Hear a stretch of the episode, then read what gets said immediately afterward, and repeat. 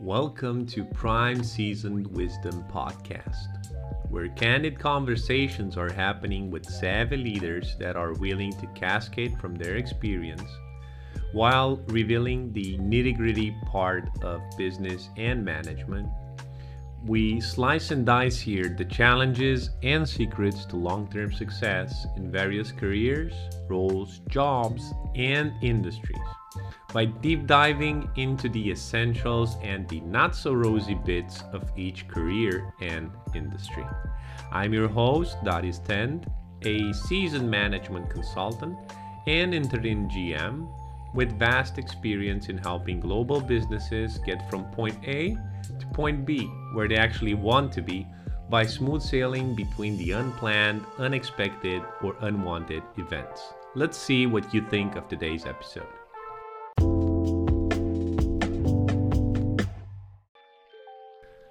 Today's episode is a dry version, which means that you'll be joining me, your host, in a reflective journey through the nuances of entrepreneurship, decision making, management techniques, business complexities, resilience, and the art of leadership. Let us deep dive into the intersection of timeless wisdom that was gathered from practical experience and contemporary business challenges. Let's explore together.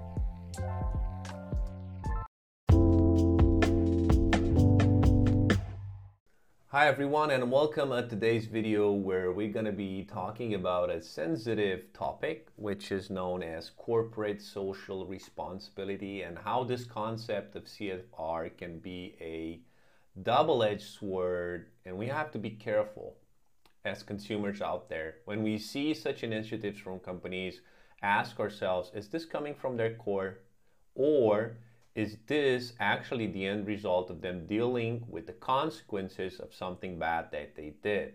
Okay? What you need to understand is that companies are constantly struggling with the dilemma of making more profit, maximizing dividends, with or without the care of actually what happens around them. Okay? And in doing so, once you reach a certain level, become a large corporation, serve a global market, you might have negative impacts towards the uh, society, the environment, and the lives of the folks that are actually living near wherever you're exploiting, producing, or doing uh, that kind of uh, business. Okay? So, in this process, you might be in the danger of having to face adverse publicity for your brand, business, product, reputation out there, which can negatively impact, especially nowadays with social media and how fast bad news actually circulate. Uh, it, it still takes a time for the good news to circulate, unfortunately. But this kind of adverse publicity can really put you down, can really affect your price on the stock market, can really impact the, the, demand that it is out there for your product or service. And you need to mitigate this or eliminate, ideally, this as quickly as possible. Okay? so, if your business activity is affecting the environment and the stakeholder groups uh, in a negative way, then you have to embrace the concept of corporate social uh, responsibility. If you don't know exactly which are the consequences of adverse publicity and how newspapers and media and social media can tear you down and destroy completely your reputation and what you thought of a balanced life and way of operating, I suggest you watch the Netflix documentary about David Beckham's life and you can see there what the power of media can do and others when they get the wrong impression about you. Okay? Now, what does CSR mean? It means that we're trying to give something back to the community, to the environment, uh, to the society for what we have done wrong. Okay? And it's ideal that we do this in a transparent way and in a way that it actually has a mission to mitigate or eliminate that bad or wrong or uh, negative impact that we had instead of just masking something like dust in the eyes of the consumer to carry on with your agenda and make more profit and more dividends in a very irresponsible, I would say, way in which you don't care about anything else around it. Okay? Now, usually some of these situations would not occur if the authorities would do their job well. But we know from past experience and what history has taught us so far that politicians tend to have their own agenda.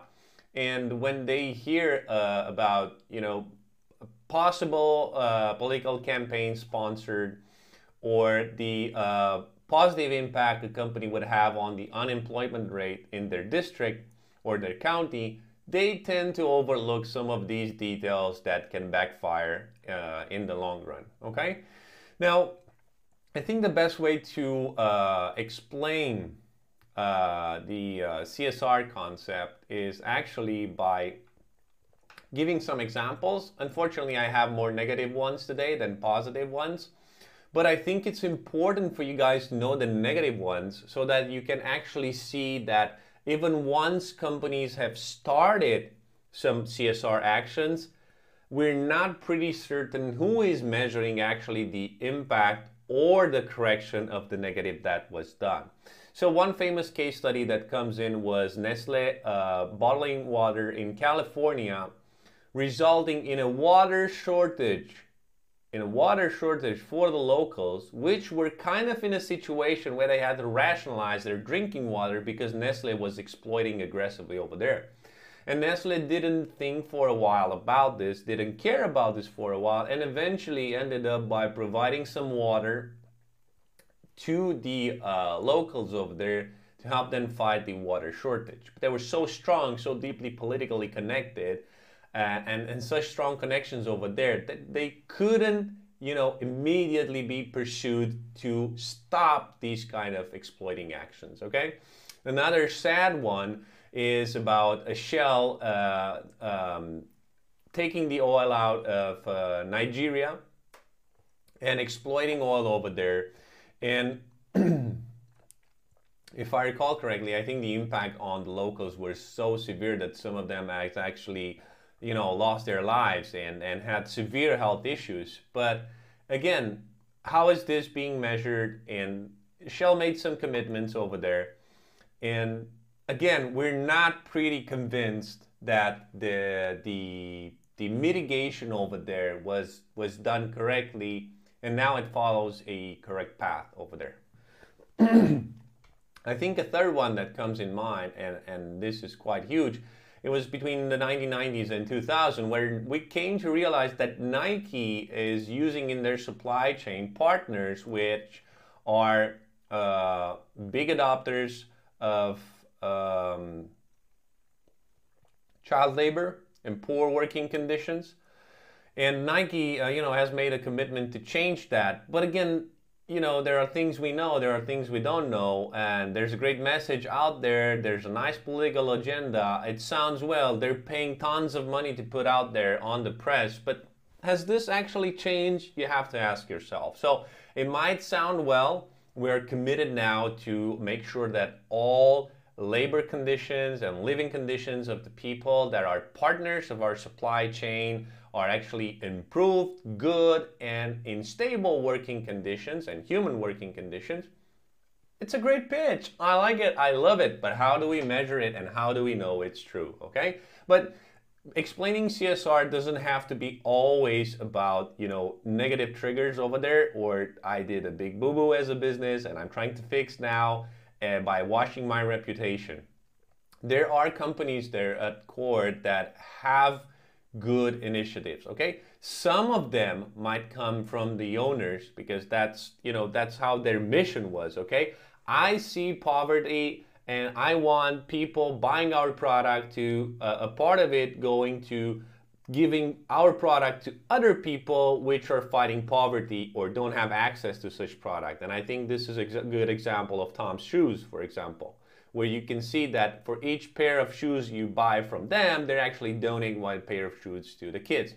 But they're also very smart companies over there, and you, you gotta be a large corporation to afford these specialists because they're, these specialists in corporate social responsibility, they're gonna make you a ton of good image that you're gonna be able to capitalize in the long run if you can bring them on board.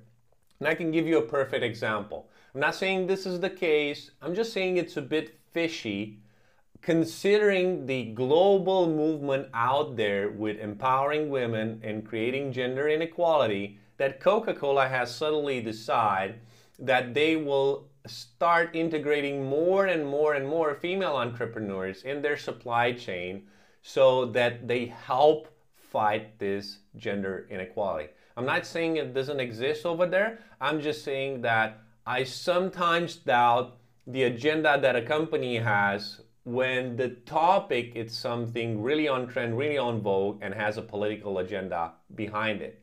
So this is one example that I can give, and I'll close with Microsoft AI, where they say that their mission is uh, actually, if I recall correctly, I think they were like pushing this acceleration of the artificial intelligence program because they want to stop the environmental and healthcare and economic and, and, and accessibility problems that people have around the world.